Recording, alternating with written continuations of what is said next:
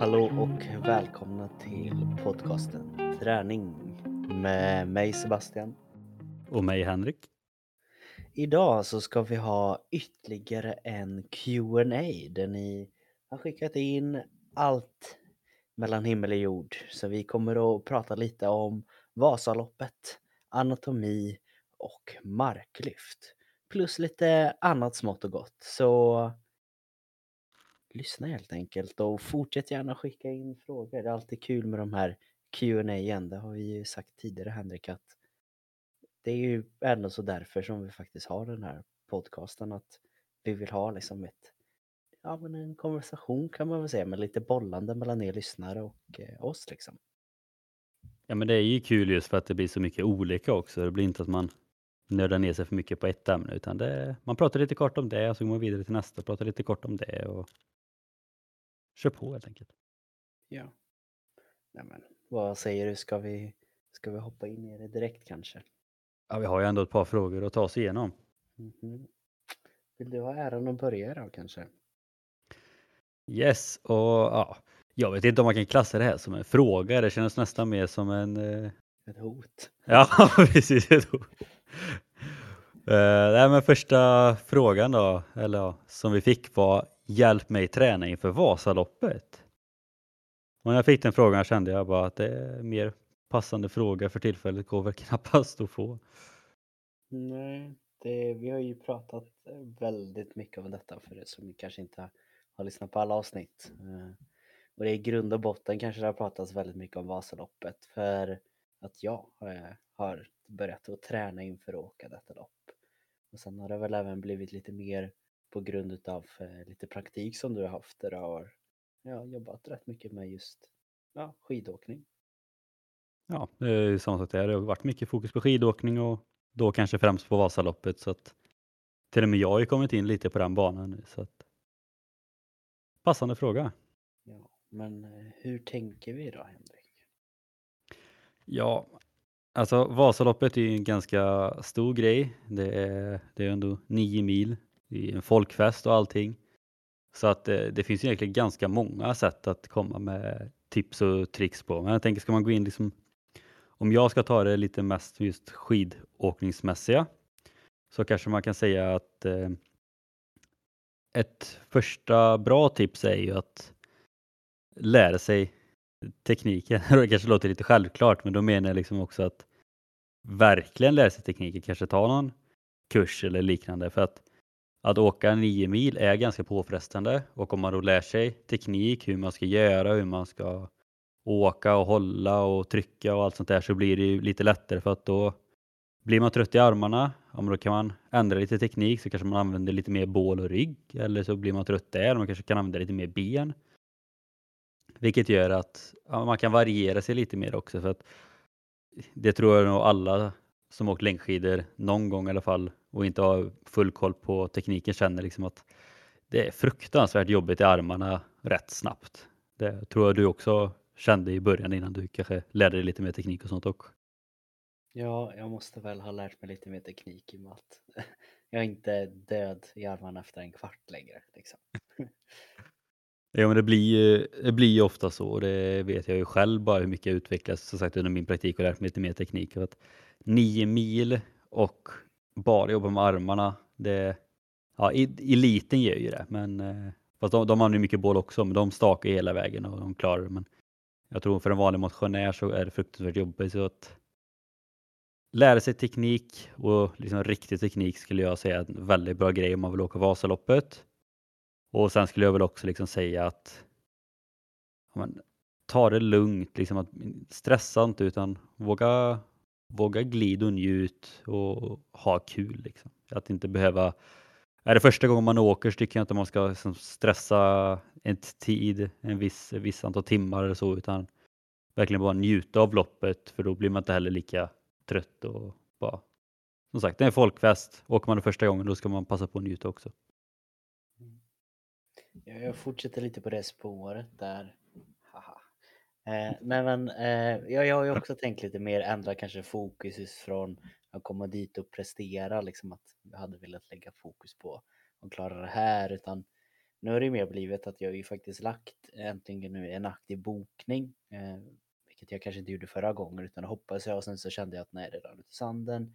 Men nu är det mer bokat eh, starttid men det är också på eh, vilket kanske är lite annorlunda, kanske just förstår lite den här, vad ska man säga, folkfesten. Men jag tog valet att minska min stress genom att ta till öppet spår.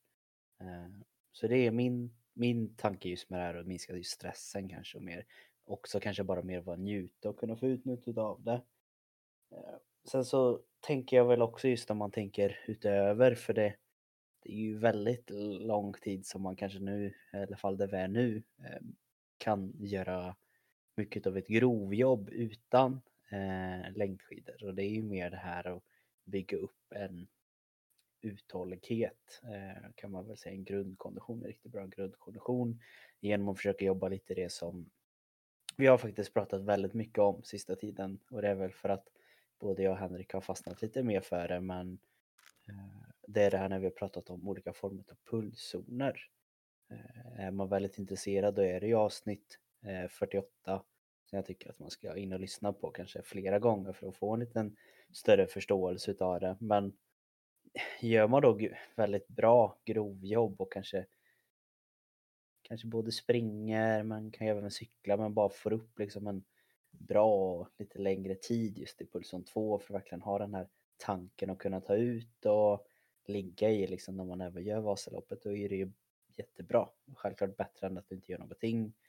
Men sen är det även mentalt har jag känt att i början bara här kanske när man har börjar och träna under en längre tid då kanske det är mer tiden också att liksom shit man man kanske inte riktigt tänker på att det kommer ta flera timmar kanske att göra det här loppet.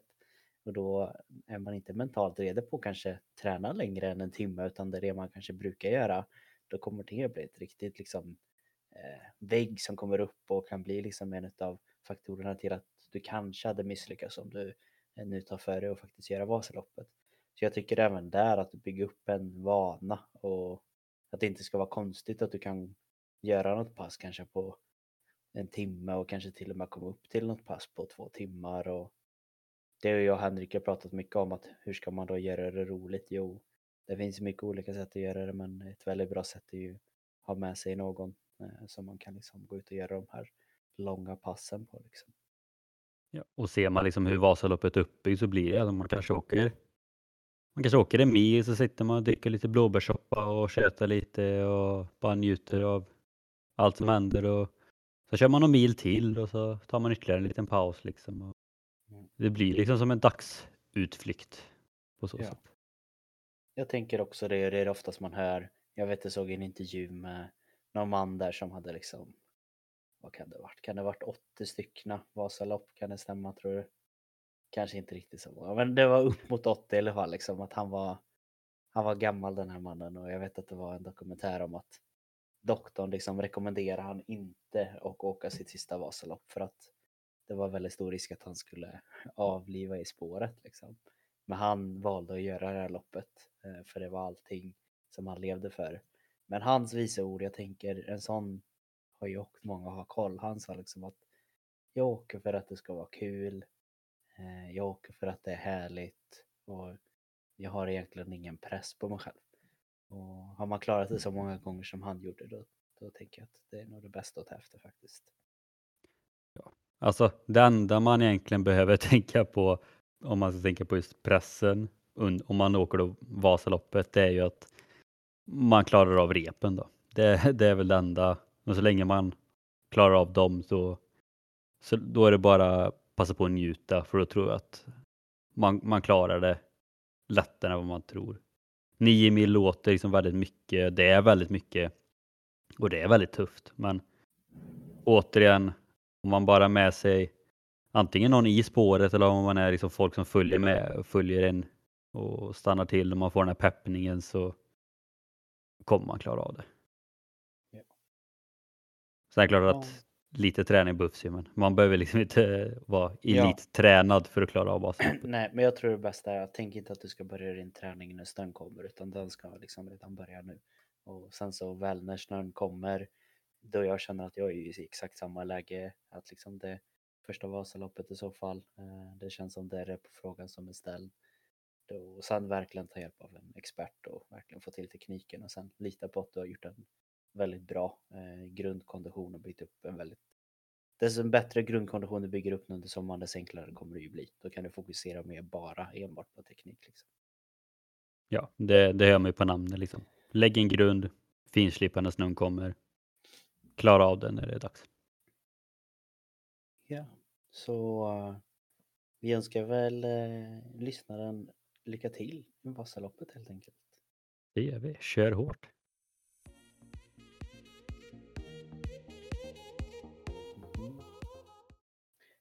Fråga två. Eh, vad anser ni är det största problemet som många har med sina kroppar? Ojämnhet i kroppen och liknande.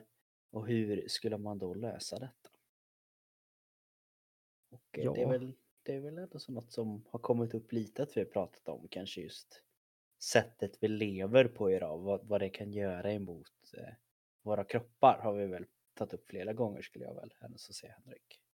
Ja, och det ojämnhet är väl det är väl nästan det vi har tagit upp flest gånger känns det om man ser till alla avsnitt vi pratat om. Men om, om vi skulle dra liksom så här, vi kan dra varsin då, om vi tänker att vad, vad, vad tror du är liksom det största som folk liksom kanske smärtor eller kramper eller känningar eller vad tror du är det vanligaste bland folket? Ja, men det, det är egentligen att, ja, men att man inte gör något åt det eller man bara fortsätter på samma sätt. Jag tror alla ni som lyssnar antingen har ni själva varit där eller så har ni hört någon kompis, kollega, familjemedlem som säger liksom det, det är klassiska. Typ, bara, ja, jag har så ont i ryggen liksom. Eh, ja, det kanske, ja, det kanske beror lite på jobbet eller sådär liksom. Och sen kommer veckan efter bara, ja, jag har så ont i ryggen liksom. Men det är väl jobbet. Och så en månad efter bara, jag har fortfarande ont i ryggen liksom. Bara, men har du gjort något annorlunda eller så här, har du gjort, försökt göra något åt? Har du kollat upp det eller har du kanske börjat stå mer på jobbet? Nej, jag, jag, jag gör som vanligt. Jag lever precis som jag brukar. Bara, men då, då är det inte så konstigt att det inte blir bättre. Liksom. Det, det är väl det som jag anser är den största anledningen till som jag kanske stämmer lite på just det här att ja, men får man ont så beror det på att något är fel. Och om man då inte försöker hitta felet eller göra något annorlunda så kommer det bara bli mer fel. Mm. Kroppen och hälsa funkar, alltså i matte så är det ju negativt och negativt och blir ju positivt. liksom. Men det funkar ju inte riktigt här att man bara förstör kroppen och till slut så helt plötsligt ska det funka liksom. Utan man, gör ju no man får ju ont för att man gör något fel och då måste man ju ändra på det som är fel. Ja, men jag kan inte annat än att hålla med eh, just med den synen att Sen är det också ganska klassiskt att ja, men jag gör ju det här, eh, till exempel att jag tränar på det här sättet för att det ska ju bli bättre.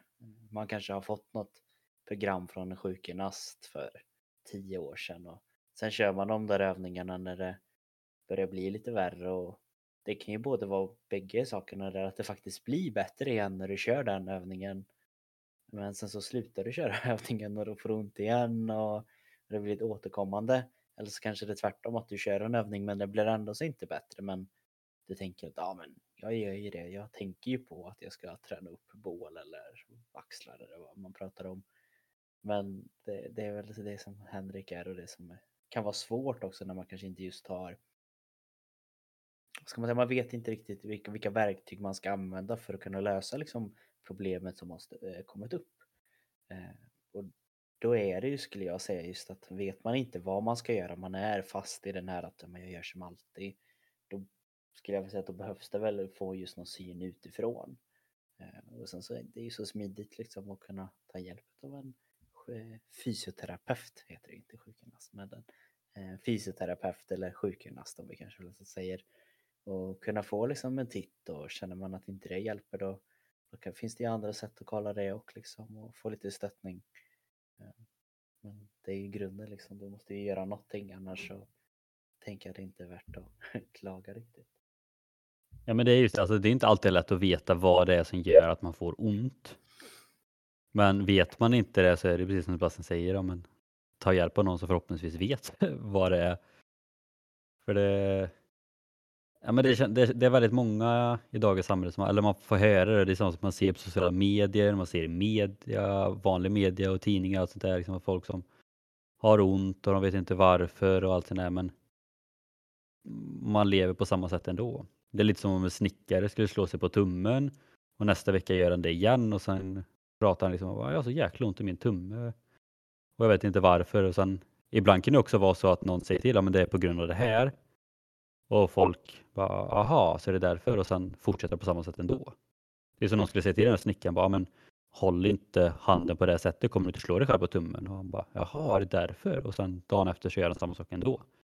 Så det gäller ju att både ha en vilja att vilja ta reda på problemet, men sen gäller det också att man gör något åt det. För att ibland är det inte alltid guld och gröna skogar. Om man har ont eller problem med kroppen, liksom det, det krävs ofta mycket tid och kraft och träning för att få bort det onda. Och då gäller det också att man lägger ner det som krävs för att få bort det. Om det nu är det man vill, vilket jag antar att de flesta vill. Sen så kan det ju också vara lite så som, så som jag också har tolkat det lite just här. Vissa former eller många grejer. Jag tror ändå så många är duktiga på faktiskt när de får ont kolla upp det.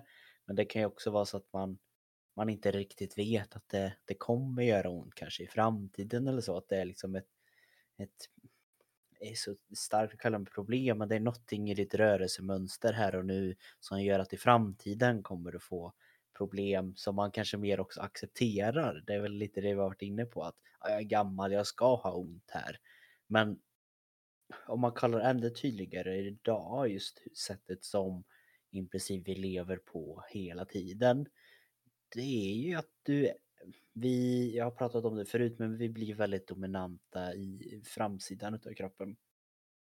Eh, eller väldigt tajta, men också väldigt dominanta på grund av att vi gör många rörelser. Och med tight så kan jag liksom, eh, om man överdriver så kan man tänka att du, många av oss sitter framför en dator idag. Är det inte en dator då sitter vi med telefonen i handen.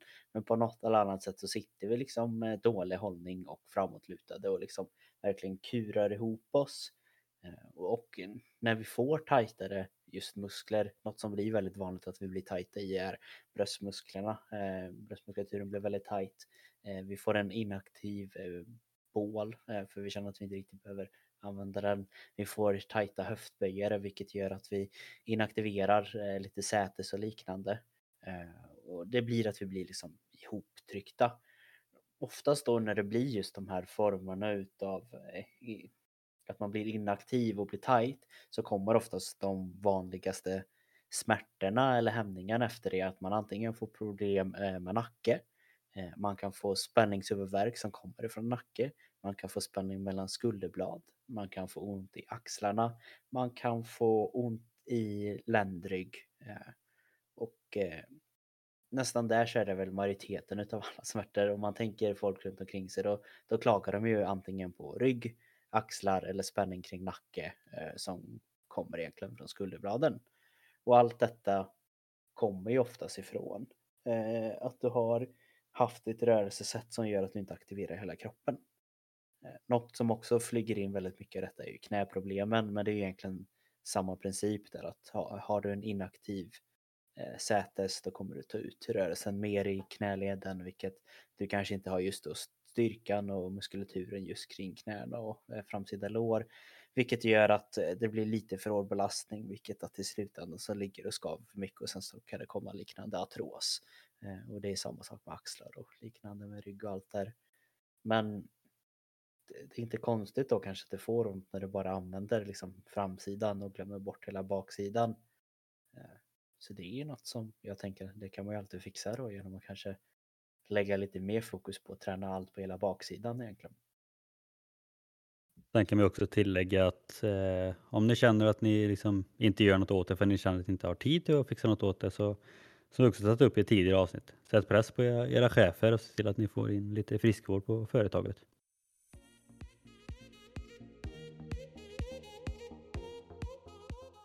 Next one. Eh, fråga nummer tre då. Vad ska man fokusera mest på? Teknik eller bara köra?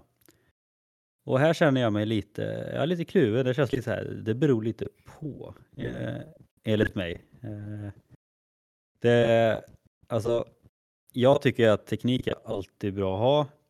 Och samma sak, ju mer man kör teknik desto bättre kommer man ju bli när man kör på också. Men sen beror det ju helt på vad det är man har för mål eller vad det är man gör. Alltså, vill man göra det så, kanske, så ergonomiskt som möjligt, ja, då kanske man ska fokusera mer på tekniken och bara köra. Men ska man till exempel slå ett eh, personbästa eller om man till exempel kör en tävling, jag tänker bara mig själv nu som ett hinderbanelopp som exempel. Ja men då kanske man inte via alla hinder har tid att ja, nu ska jag tänka på att göra det så tekniskt som möjligt utan man bara kör på. Samma sak, jag tänker någon som kör något lyft och ska ta personbästa. Det är ju inte jättemånga som tänker att nu ska jag ha den perfekta tekniken här för då, då tror jag att det är många som inte får med den kraften som krävs för att få upp den vikten. Liksom. Så att det är helt beroende på vad, ja, men vad man ska göra skulle jag säga. Ja, jag, jag håller med. Jag tänker inte göra det för krångligt där heller utan jag, hade jag gett någon, någon liten syn på det, då, det är det ungefär som Henrik säger, men det bästa hade kanske varit typiskt svensk lagom utav bägge. Mm. Nej, men jag skulle ändå säga så här att oftast kan du få in det tekniska och tekniken i din träning ganska lätt. Ett exempel är att ska du köra knäböj och även om du vill bara lyfta så tungt som möjligt, då ska du ändå så värma upp innan du kommer upp på en eh, arbetsvikt och då kan du köra mer fokus på teknik när du kanske värmer upp. Eh, kan vara likadant där om du, du vill bli bättre på att köra teknisk och du, det är det du tycker är kul eller vad det än är som man tycker är lopp eller tävling och du vill utveckla tekniken. Då kan du ju inte heller strunta i att bara köra för du behöver ju också styrka och liksom vilja och trötta ut dig på ett sätt. Eh, så det går ju att balansera bägge två där men eh, man ska inte fastna för blir man tekniknörd då kommer man fastna där och kanske inte riktigt komma iväg och kanske även mista motivationen liksom för att träna. Om man tänker att jag måste ha ett perfekt marklyft, annars kan jag inte köra det. Men jag älskar marklyft, men jag får inte göra det för det är min PT eller någon på nätet eller någon på Instagram sa att så här måste det se ut liksom att ja, men kör du tycker det är kul då. Och sen kan man också tänka att alltså, ju bättre koll man har på tekniken desto bättre teknik kommer man ha när man även bara kör på liksom. Så att oh.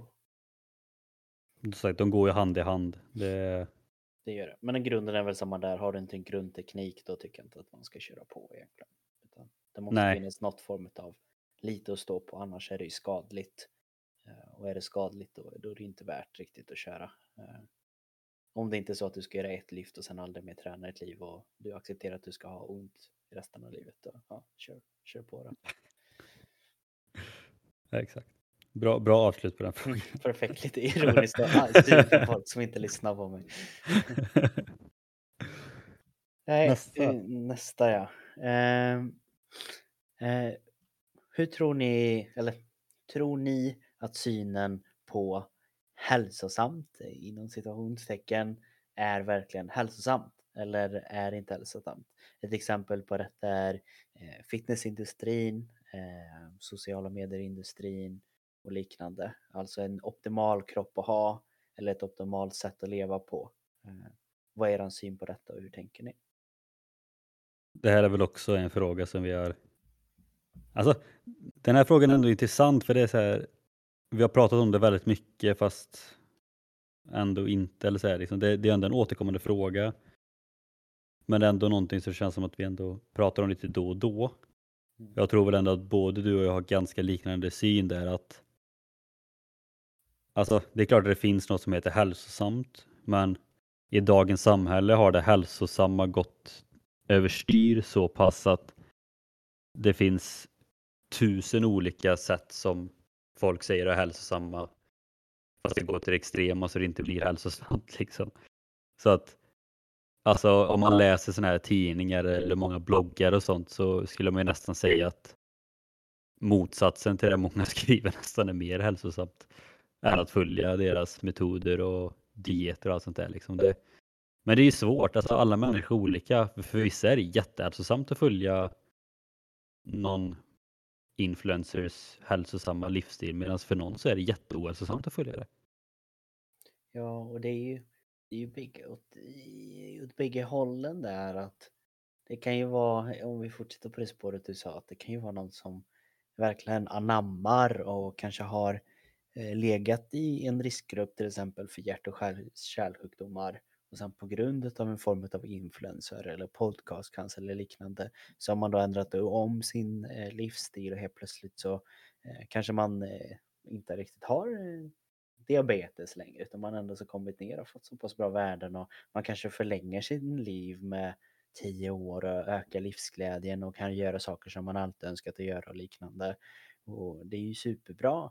Men sen så kan det ju vara samma person kanske som helt plötsligt när han har kommit upp till en bra häls där man kallar hälsosam nivå får en annan form av press på sig att den inte är tillräcklig. Jag, jag kan tappa ännu mer kilo, jag kan eh, dricka ännu mer gröna juicer, jag kan, varför springer jag inte fem mil? Eller så här, det bara ökar på för det är ju oftast det som man ser just på sociala medier och det, det är ju mycket för man vill som eh, någon som har eh, sociala medier och jobbar lite med det. Det vet ju vi i och med att vi, vi gör ju det lite liksom med podcasten och allting att vi vill oftast dela med oss av positiva grejer för att för att inspirera folk och till exempel kanske gå ut och cykla eller göra övningar eller vad man tänker på men det är inte alltid liksom kul och eh, pushande utan ibland är det lite tungt och ibland kan det vara bra att vila liksom men ja, det, det är svårt som sagt. Ja, det är jättesvårt men det är också det som jag känner och som jag hoppas att ni som lyssnar också kanske har märkt att när vi pratar om saker eller om det saker som ska vara hälsosamt att vi ändå försöker hålla det på en väldigt bred nivå för att det är svårt att säga att gör så här eller ät det här. Liksom. Att, men när vi pratar om kost så försöker vi ta in olika synvinklar. Jag vet när vi hade ett avsnitt vi pratade om Eh, kalorier och två olika personer, hur mycket de skulle äta. Liksom. Den ena åt dubbelt så mycket än den andra. Helt beroende på vilken livsstil de har och vad de har för mål. Och samma sak när vi pratar ganska mycket om träningsupplägg och liknande. Att vi försöker ändå få det på en ganska bred nivå. Vi kommer med olika träningspass, olika övningar. Också så att ni som lyssnar ska kunna plocka vad ni själva känner är det som passar er bäst. För att det, det kommer aldrig vara liksom att den här dieten är den mest hälsosamma. Det här träningsupplägget är det mest hälsosamma. För att ja, för någon kommer det vara det. För någon kommer det verkligen inte vara det. Så att det är ju det som är det svåra med det här med hälsosamt för att det är så det är så individuellt. Det är samma sak att ta vilken diet som helst. Vissa älskar den för att de mår bra av den. Vissa hatar den för att de mår inte bra av den. Så kan man liksom säga att en diet är hälsosam om det inte är hälsosamt för alla. Ja, det är det för några. Ja, jag, jag tänker om man går tvärtom då, vad, vad är inte hälsosamt? Och det är väl någonting som jag, jag tror även du håller med eh, mig att eh, grejen är att jag, jag, tycker att det inte riktigt är hälsosamt när det går ut över en antingen fysiskt eller även mentalt och det tänker kanske mycket eh, socialt och andra grejer. Att eh, ett exempel om man tar åt bägge hållen är till exempel att du skippar att gå på din bästa väns eh, kalas för att du ska träna. Det är liksom, du har träning, då kanske det är så här, ha, eh, vart ligger mina prioriteringar till exempel. En annan exempel kan vara liksom om man drar åt helt andra hållet att eh, du, du har anammat att Eh, allting är bra så länge jag är glad så är det hälsosamt.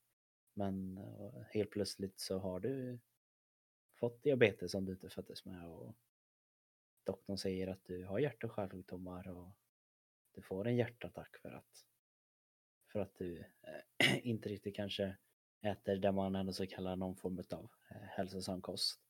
Är du hälsosam för att du är glad? Ja, du kanske är mentalt hälsosam men kroppen mår inte bra. Eh. Och det är det här, the sweet spot ligger någonstans där mittemellan. Och du kanske inte ens behöver ligga mittemellan utan jag tycker det är okej att du ligger extremt åt bägge hållen så länge det inte blir farligt för dig. Eh, att du kanske missar sociala grejer, att du, du kan det kan gå ut att du mår dåligt över det eller att åt andra hållet att du mår dåligt över att du inte får i dig den bra energin och det mineraler och vitaminer du behöver för att du har namnat att jag får se ut hur jag vill liksom. Att det skulle jag väl ändå säga, det tror jag du kan hålla med om Henrika. Nu sätter jag ord i munnen men så länge det inte är farligt för kroppen så är det väl ändå så relativt hälsosamt i alla fall. Ja, men det är ju sagt, det är ju när allt går till en sån extrem nivå. För man, många tänker ju också, ja, men om man tar, sitta och spela dataspel som exempel, och säger många, men det är inte hälsosamt. Bara, nej, kanske inte man gör det jättemycket, men gör man det lite då och då, det är klart att det är hälsosamt. Man får prata med vänner, man kanske skapar nya vänskaper och för många som kanske har jättesvårt för att träffa, eller vara ute och träffa människor kan ju vara en guld kanske är det enda stället de får den sociala biten ifrån. Samma sak med att dricka alkohol eller käka godis. Det känner, känner också många liksom bara, men det är inte hälsosamt. Men och det är samma sak där, är det för mycket mängd? Nej, det är det inte. Men om, om det är en eh, fredagkväll och bästa polarna ska ja, men gå ut och ta ett glas och bara sitta och köta lite eller om det är eller en, man sitter hemma och det är en godisskål framme och så bara Nej, jag, jag vill inte. Nej, jag, jag kommer inte eller jag dricker inte eller bara nej, men vill inte äta godis. Ser man alla andra sitta och må gött och man, man själv vill, fast man gör det inte för att man anser att det inte är hälsosamt. Det är en sak om man inte vill göra det och då, då är det fine. Fast om man vill fast man inte gör det för att det inte är hälsosamt. Sitter man där istället och kanske mår dåligt för att ja, men, man har fastnat för mycket vad som är hälsosamt eller inte. Men sagt, alltså att ta en öl eller ett glas vin lite då och då, käka lite godis lite då och då. Liksom, ja, det är klart att det är inte det bästa för kroppen, men det är fortfarande inget dåligt. Liksom, eller så här, det är just det att jag tycker att när det kommer till just vad som är hälsosamt både i kost och träning så blir det ofta att många tar allt till en sån extrem nivå. Just det här med att om, om någon säger att de äter godis, då säger, tror folk att amen, då käkar man godis varje dag. Liksom. Amen, eller bara, dricker du alkohol? Ja men då dricker du varje dag. Bara, Nej, eller så här liksom. Men det är ju så att det alltid blir på en sån extrem nivå med vad som är hälsosamt och inte hälsosamt. Det är väl det som jag kanske stör mig mest på. Ja. Och ska man börja runda av där lite för det är väl någonting som både du och jag eh, blir väldigt passionerade för att prata här för vi, vi ser ju mycket eh, hur extremt det kan bli åt båda hållen och inte riktigt. Men, men något som jag tycker ska bli lite intressant här framöver är att de här olikheterna i vad som är hälsosamt har inte riktigt eh, existerat på samma sätt förut upplever jag det som att förut så var det liksom att ja men tränar du då var du lite speciell. Eh, det var liksom konstigt. Och var du bodybuilder och låg på de extrema nivåerna, ja då var du lite speciell. Och samma där att var du väldigt eh, överviktig, ja då var du lite speciell och det kanske inte var riktigt så bra. Men idag så är det helt plötsligt att åt bägge hållen eh, är, kan ha minst lika positivt om man går in på sociala medier eller vad som helst. Jag pratar med folk så kommer kanske samma person säga, jo men de som håller på med både fitness de är perfekta och de som eh, anammar att man kan se ut exakt hur man vill och allting är bra både på sin tid, det är också bra. Men vi, vi kanske inte har hållit på med det så länge så vi har sett eh, faktiskt effekter utav det. Eh, för jag upplever att det har blivit lite mer inne just med de här extrema nu.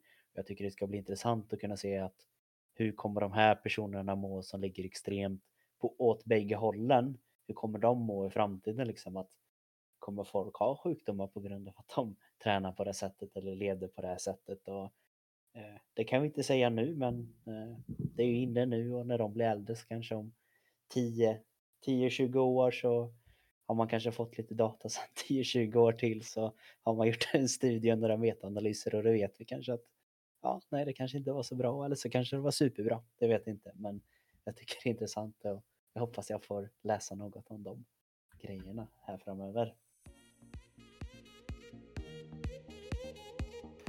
Vad menar du med att marklyft inte är en ryggövning? Och det kändes som att den var lite riktad mot dig och du pratade lite om det innan. Att du kanske har nämnt det någon gång innan att det inte är en ryggövning. Ja, jag har nog nämnt eh, min syn på att, eh, Eh, att lägga in marklyft på eh, ett ryggpass har väl varit att jag har, jag har kanske vinklat mina åsikter lite åt att jag, jag har tagit, vet du vad? Jag tar en ståndpunkt här och nu faktiskt. Allihopa, jag tycker inte att man ska lägga in marklyft om det är att du vill bra i marklyft på eh, din ryggdag. Det, det tycker jag helt enkelt inte. Eh, och här kommer min förklaring till varför jag inte tycker det. Jag tycker inte det, för kollar man rent anatomiskt vad som händer när man vill få ut styrka och liknande just i kanske en form av eh, tävlingslyft. Det är väl därifrån som jag har min syn på eh, vad jag upplever marklyft är och det är ett styrkelyftsperspektiv. Eh, eh, där tycker jag om man ser och det har gjort forskning på det. Jag har skrivit tror jag ett helt inlägg om det på Instagram där jag har skrivit en lång text. Jag har nog till och med eh, gjort en, inte en uppsats, men jag har ändå så skrivit en lång text om, om olika former utav just studier kring detta där man har sett att aktivering kring eh, baksida lår, alltså hamstrings och liknande har eh, procentuellt, eh, ja men de aktiveras väldigt mycket i de som är väldigt duktiga och gör de här eh, tävlingslyften helt enkelt.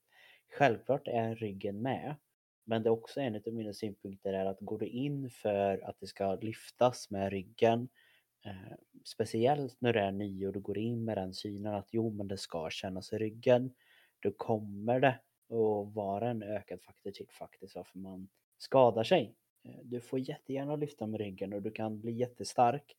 Men du ska också veta att det går att lyfta på ett annat sätt.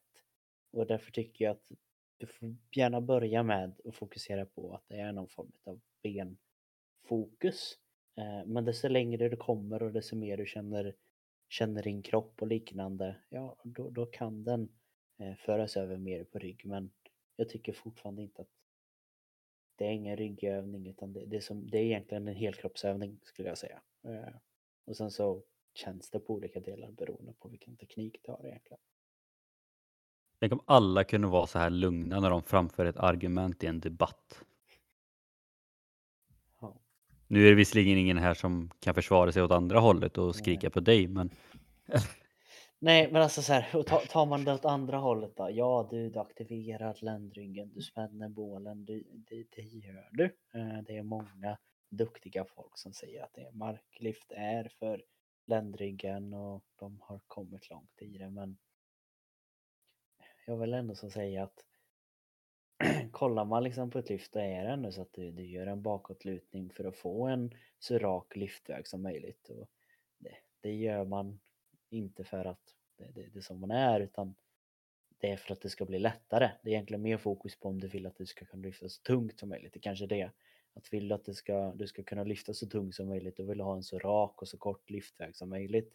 Vilket betyder att, och dessutom ska stången vara så nära Eh, kroppens mittpunkt om möjligt, vilket betyder att är du framåtlutad och aktiverar din ländrygg mer, då kommer vikten inte vara eh, lika nära mittpunkten i kroppen vilket gör att det blir tyngre. Sen kanske du är starkare där, fine, men det är ändå så inte, det, man gör det onödigt tungt helt enkelt. Ja, men det är ju så, alltså marklyft är ju liksom en övning där det finns så många olika tekniker på. Det är klart att med olika tekniker så blir det olika muskler som används lite olika mycket. Eh, och jag har inte jättemycket att tillägga med det, men jag tänker egentligen att vi kan slå ihop nästa fråga, för jag tycker ändå att den hör ihop lite eh, med det vi vill prata om. För nästa fråga är, eh, jag vill slå personbäst i marklyft, tips på perfekt teknik. Och jag tänkte, du var ändå lite inne på det, så att, eh, jag tänker vi kan slå ihop de frågorna. Ja, nu, nu är det ju, jag älskar ju marklyft. Eh, det har jag alltid gjort. Eh, och eh, jag, jag, kan väl inte säga, jag kommer inte säga att jag är expert på det, men jag kan ändå så med att säga att jag har lagt ner väldigt många timmar på Ja men som alla kan göra, men jag, jag har gjort det. Jag har lagt ner väldigt många timmar på att söka upp och läsa om det och hitta och testa och allting som går att göra. Jag vill inte säga att jag är expert på det, men jag är fruktansvärt bra på det. Nej, jag, jag har inte sagt att jag är bra på det. Jag har bara sagt att jag har läst mycket om det. Eh, men Ja. Jag skulle säga så här. Vill du slå PB marklyft? då finns det väl oftast några sätt varför du kanske inte har slått pb eller hur man kan slå pb. Antingen så är det det enklaste som jag och du Henrik pratade om att lyft bara tyngre då. Det kanske inte ens är så krångligt att du behöver tänka så mycket på det utan har du lyft 100 kilo, testa lyft 100 det kanske är 100 102,5 kanske om man ligger på de här 1,25 som brukar finnas eh, på gymmen som är det minsta. Testa lyft det då. Eh, gick det att slå? Testa att göra nästa. Eh, för att, ja, då slår du PB i alla fall. Som tidigare frågan, teknik eller bara köra? Ja men lite så. Sen vet inte jag, har du, har du några aktiva tips på vad man kunnat göra just för att testa sig fram med olika tekniker liksom? Alltså egentligen det enda som jag har fått med mig alltså när jag har kört mark det senaste är just det här med, för jag har ju egentligen ofta kört med eh, ja, men, händerna med samma grepp eh, ovanifrån liksom. Mm. Eh, men sen ser man på många proffs så kör ju många liksom med en, en överhand och en underarm, eller underhand. Ja, en över och en under och mm. lyfter med. Eh, och om jag har fattat rätt där så är det också liksom väldigt personligt vad man tycker är bäst. Men vissa tycker att de får bättre grepp med det. Och det är också det, just det med om när man går upp på personbästa nivå. Liksom, men, vad är det som sviker? Är det styrkan liksom, i till exempel baksida lår eller är det det mentala eller är det greppstyrkan? Liksom? Det, det är återigen där det finns så många olika sätt som kan mm, påverka vad det är. Liksom att en av är det en av fem grejer som inte funkar, men kanske man inte slår personbäst, och då gäller det också att ta reda på vad det är som inte funkar. Eh, så det är väl just det här att testa sig lite fram och sen, sen är det också en sån grej, men är, det, är man bättre med vanliga mark eller sumomark? För det har man också sett på tävlingar, liksom, att de, vissa, är, vissa är bättre på vanlig mark och vissa är bättre på supermark. Jag vet inte om du har bättre koll där, om det är jätte, eller vad som är den stora skillnaden. Så sätt, eller om man, det är lätt att bara byta så. Men... Alltså, så här är det. Tar du, tar du en klassisk, eh, oj det fick jag en släpp, men smalmark eller eh, diagonalmark eller marklyft där man tänker att man står och står vanligt. Ehm, då kommer det eh, generellt sett bli lite mer dominant i eh, hamstrings, alltså baksida lår även ländryggen kommer att komma med lite mer. Eh, lägger du fokus på att göra en form av Eh, sumomark. Eh, då kommer fokuset bli lite mer fokus på egentligen hela benen. Även få med eh, quadriceps, framsida lår eh, lite mer helt enkelt. Och tidigare har det väl eh, varit väldigt debatterat om vad är bäst? Eh, det man har sett den sista tiden är väl att marklyften har successivt blivit mer populär. Framförallt kring damer men det har även börjat att ta en lite större uppsving just kring herrar och deras marklyft. Sen har väl alltid debatten funnits på grund av att det finns något som heter strongman där man inte får göra sumomark och då, då har det blivit att ah, inga rikt, inga, bara klenisar kör smal mark, eller sumomark men det är på grund av att de här strongmännen inte riktigt får köra sumo. Hade de gjort det så hade de väl många gjort det och. Men ska man se kanske mer eh, verkligen det, vad som är optimalt då, det är ju att i, i alla lyft som du vill eh, slå PB i, då vill du ju göra det så lätt som möjligt för dig. Och det var ju det jag var inne på där, men det, det man absolut vill göra är att hur kan jag få en så kort lyftväg som möjligt? Och, och det, det ser ju sig själv att ska jag lyfta 100 kilo eh, 20 centimeter eller ska jag lyfta 100 kilo 30 centimeter? Det säger ju sig själv att det kommer ju vara enklare att lyfta de 20 centimeter än 30 för det är kortare. Så där kan man ju börja experimentera just. Det är därför som sumon har blivit populär för att det får oftast en kortare lyftväg vilket eh, ja, mm, tekniskt sett borde vara lite enklare. Eh, sen ska man ge klassiska, något som jag alltid brukar säga till eh, kunder kanske när jag körde marklyft är väl att Försök att tänka att du istället för att du ska lyfta upp vikten så brukar jag säga tänka att du ska pressa ner fötterna genom marken. Eh, ett bra sätt att aktivera musklerna på. Eh, tänk att du lyfter med hela kroppen, att det inte bara är liksom rygg, ben eller vad du lägger fokus på utan hela kroppen. Eh, och sen något som faktiskt många brukar skratta åt men det är, det är en av mina seriösaste tips. Släpp inte vikten. Eh, det, det låter, det är väl klart det men oftast är det där att när du drar och du känner att det här går inte då har vikten kanske precis lämnat marken. Vilket betyder hade du bara dratt i två sekunder till så hade du fått ett PB till exempel. Eh, så du släpper inte vikten för den uppe och går in med den inställningen då, då kommer det kunna bli riktigt bra. Så det är väl liksom just det att, ja men, nu vet inte vi om den här personen är lång ja. eller kort eller? Nej, och sen liksom inte, vi vet inte heller om den har, om det bara är så här, jag vill bara slå personbästa, eller om det är så att den har försökt slå personbästa i ett halvår, ett år och inte klarat det liksom, eller om den egentligen aldrig har försökt, för det spelar också ganska stor roll in liksom att om man har försökt hur länge som helst och inte klarat det, då gäller det att försöka hitta vart felet är. Men om man har man inte försökt heller, då tror jag också mycket på det som det är just bara inställningsmässigt kommer man jävligt långt på. Mm, verkligen. Ja, nu har jag pratat på mycket om dans så det kanske är dags att ta våran eh, sista fråga. Ja. Och här har vi ja, men avsluta med lite, lite smått och lite gott. Eh, men även en kanske både stor men man kan även försöka göra en liten fråga. Eh, den lyder så här. Eh, skulle vilja lära mig lite mer om anatomi, muskler på latin och vidare. Och vi har väl tolkat den här frågan på att hur kan vi ge lite tips om du skulle vara intresserad av att kanske få mer förståelse över anatomin i kroppen och även kanske gå in lite ytterligare nördigare kanske på just eh, hur de är uppbyggda, vart de sitter, vad de heter och hur man, ja men lite tips på hur, hur kan man lära sig det här bättre och liksom få det att fastna. För det är ändå så ett krångligt ämne om man skulle gå in och försöka och lära sig musklerna på det sättet. Ja. Och det, eh, först kan man väl också bara säga så här att men, varför vill man lära sig muskelmatin. Nu, vill ju, nu höll ju den här personen på att utbilda sig till PT, har jag för mig att hon skrev. Eh, så det är väl liksom en bra anledning och vilja veta det då. Och sen är det alltid kul att kunna det på latin. Jag kommer ihåg själv, jag vet inte hur du känner, men jag vet när jag, jag lärde mig dem första gången. Alltså man kände sig ändå rätt proffsig liksom, när man kunde muskler på latin. Det, det blir som att man kan ett helt nytt språk. Liksom, lite. Ja, det är ju ett helt nytt språk. så. Ja, jo.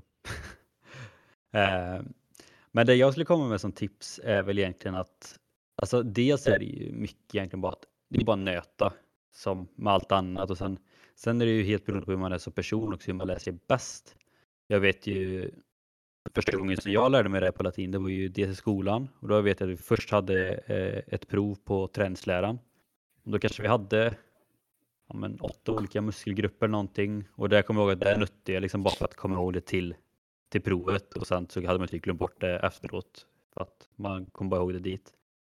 Sen när vi läste massage på gymnasiet så tyckte jag att det var väldigt bra för då var det liksom, ja men då, då började vi med typ två muskler. Första veckan var, ja men då, den här veckan så fokuserar vi på trapezius och levatus capula till exempel. Då hade vi liksom två lektioner där vi fokuserade på dem, vilka muskler det var, vart de satt, vad de gjorde och hur man masserar dem. Så veckan efter så börjar vi alltid liksom, ja vilka muskler pratade vi om förra veckan? Ja det var de här två. Eh, och så lägger, ja, men nu lägger vi till eh, rhomboideus, minor och major. Så var det ytterligare två nya muskler, fokuserar man på dem. Så nästa vecka tog man två till. Så det blev liksom att man tog det väldigt sakta fast man ändå nötte just en, två i taget hela tiden. För då blir det också att det var inte så mycket att fokusera på men det fastnade verkligen för att man verkligen nötte de två musklerna. Och det var inte bara att man nötte vad de hette utan det var verkligen vad de gjorde, vart de satt och hur man masserade och liknande. Och det, det tror jag väl också är kanske en rolig grej, kanske faktiskt också ganska viktigt om man vill lära sig det på latin. Att det inte bara vad de heter utan ofta så är det också effekt och var de sitter och liknande. Ja, eh, går man in och faktiskt får någon form av förståelse just faktiskt vad vad de här musklerna betyder, då är det mycket i vår kropp. Eh, jag har sagt att vi är inga experter, men mycket av det vi har lärt oss här när man börjar förstå lite är att i kroppen, både med muskler men även med rörelse, mycket är väldigt simpel på ett sätt. Att det förklarar vad rörelsen gör och det förklarar varifrån det kommer och var, vart det slutar till exempel.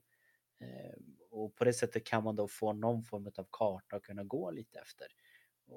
Det är just om man ska ta till exempel vi, vad har vi pratat om idag? Idag har vi pratat om eh, quadriceps nämnde jag va?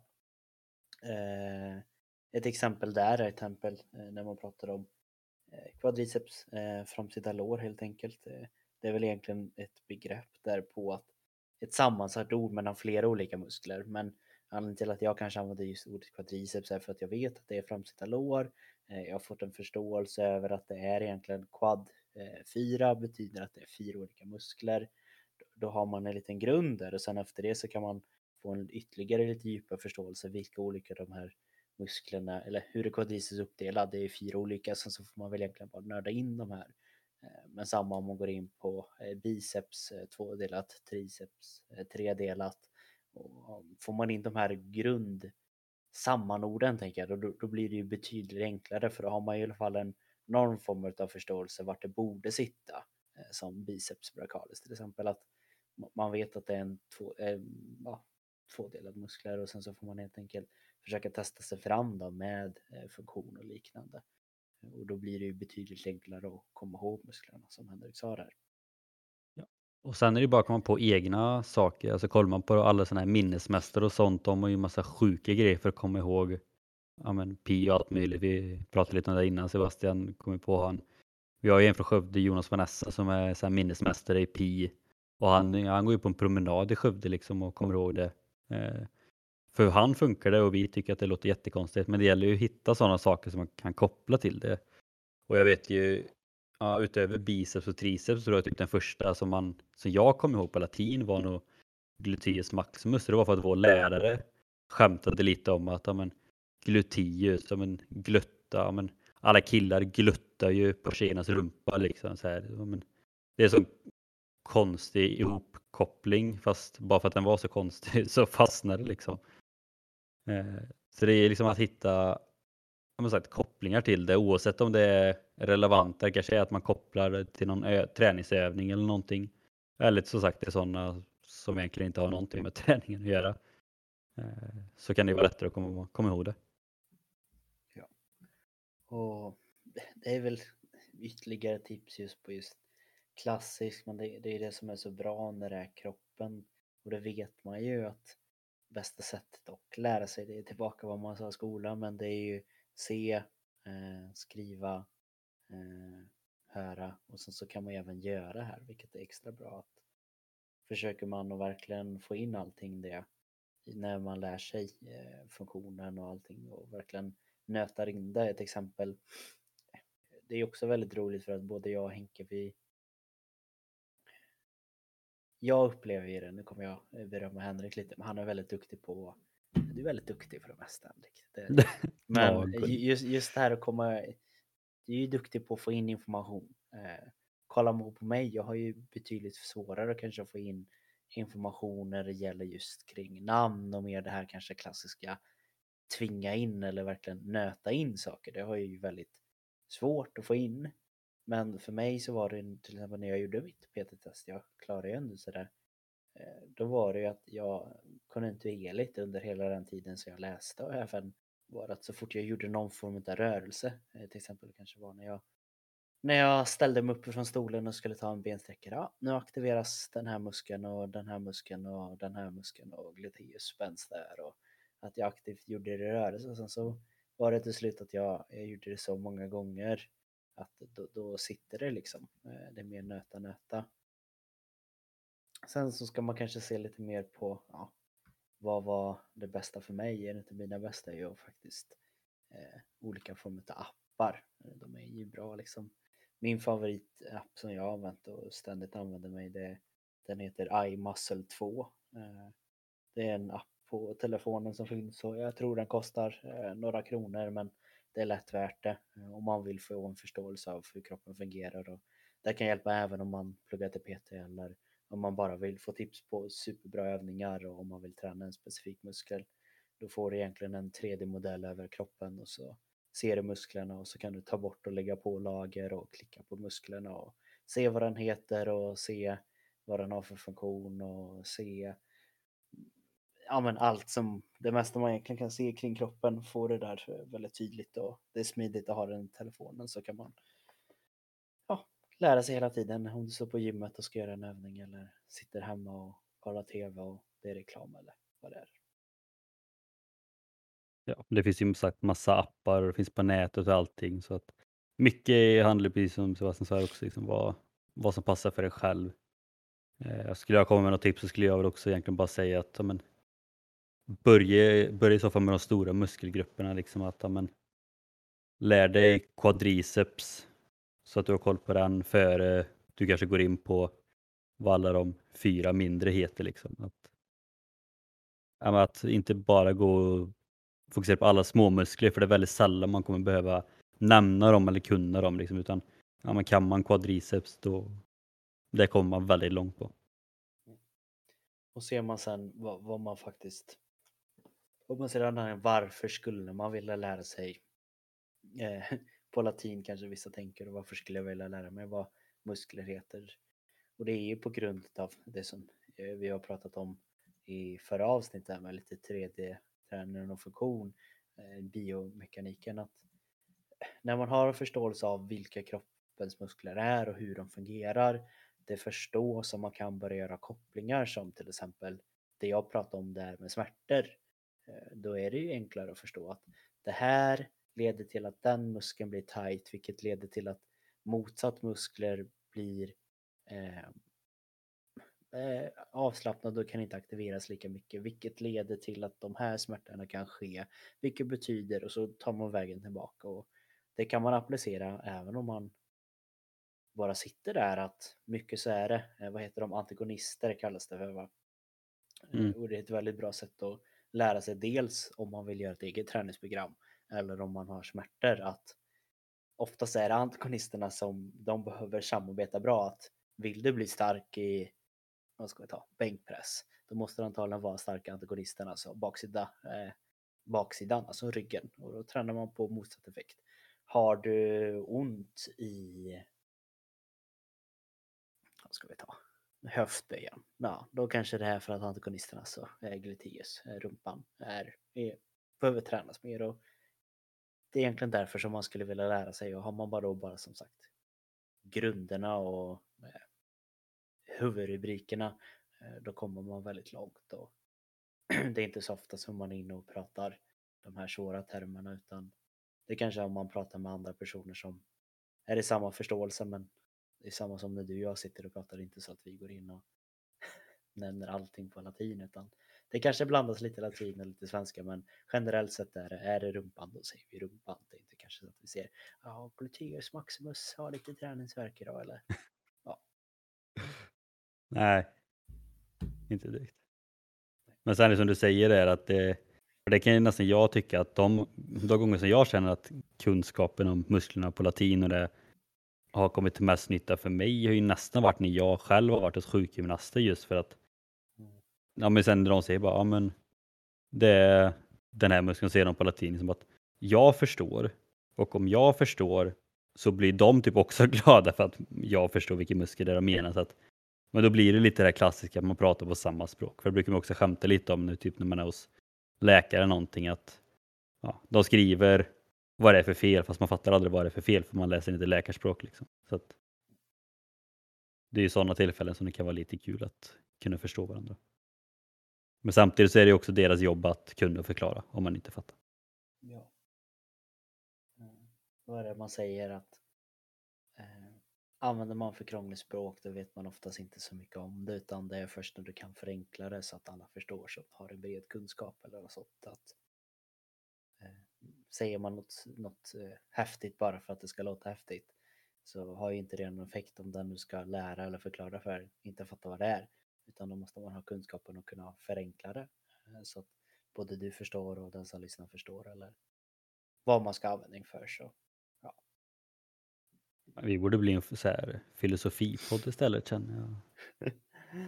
ja, men vi hoppas att det gav lite mm. eh, svar på frågan och som sagt då kanske även ger att eh, flera eh, skulle vilja lära sig lite för det, det är nyttigt att veta lite grund om kroppen. Det är så din kropp och den ska finnas och aktiveras i väldigt många år så det är kanske det minsta man kan göra, lära sig lite hur den fungerar och vad den heter för att ta hand om sig själv. Skadar aldrig att lära sig mer om sig själv. Nej. Nej, det var väl egentligen eh, dagens fråga då under den här Q&A. Eh, som vi sa, mycket gott och blandat allt ifrån att ändå så gå in lite mer på det här nördigare till att kanske rent utav bli hotade och ge dem ett eh, Vasaloppsupplägg. Men eh, ja, eh, allt mellan himmel och jord helt enkelt. Och det är väl lite det som vi vill att den här podden ska handla om. Att vi vill få in frågor. Eh, och desto mer frågor ni får in och skickar man kanske även in dem när det inte är Q&A då kan vi göra ett helt avsnitt utav det helt enkelt. Och jag vill gärna bara tillägga också att eh, den som skickade in sista frågan skrev ju faktiskt ett ja, väldigt fint meddelande till oss. Eh, att han har lyssnat länge på vår podd och ville veta lite mer av det här. Så att, väldigt kul att få in sådana såna meddelanden på Instagram. Så att eh, är det fler som känner att ni har någonting som ni vill att vi ska ta upp så återigen ett bevis på att vi tar upp det. Men annars är det väl som vanligt då att eh, vi tackar eh, er som lyssnar idag helt enkelt. Eh, dela gärna med er av det här avsnittet till någon nära och kära.